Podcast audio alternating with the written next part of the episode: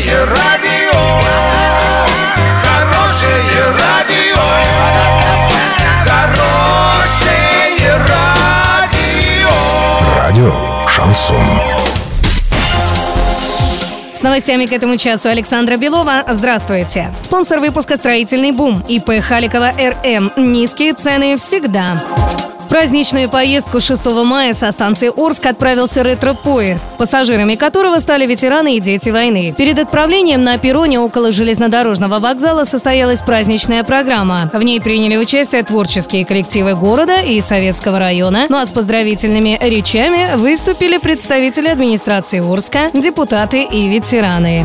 В России предложили ограничить ношение медицинских масок и респираторов в общественных местах. Автор инициативы – депутат законодательного законодательного собрания Ленинградской области Владимир Петров считает, что ношение маски должно быть разрешено только в тех случаях, если существует конкретная эпидемиологическая или иная медицинская опасность. Депутат отметил, что в последнее время медицинские маски и респираторы все чаще стали использовать как модный аксессуар, что может иметь отрицательные последствия. Наличие огромной массы людей, скрывающей свои лица под полоской ткани, всегда негативно сказывается на уровне общественной безопасности. Так заявил Петров.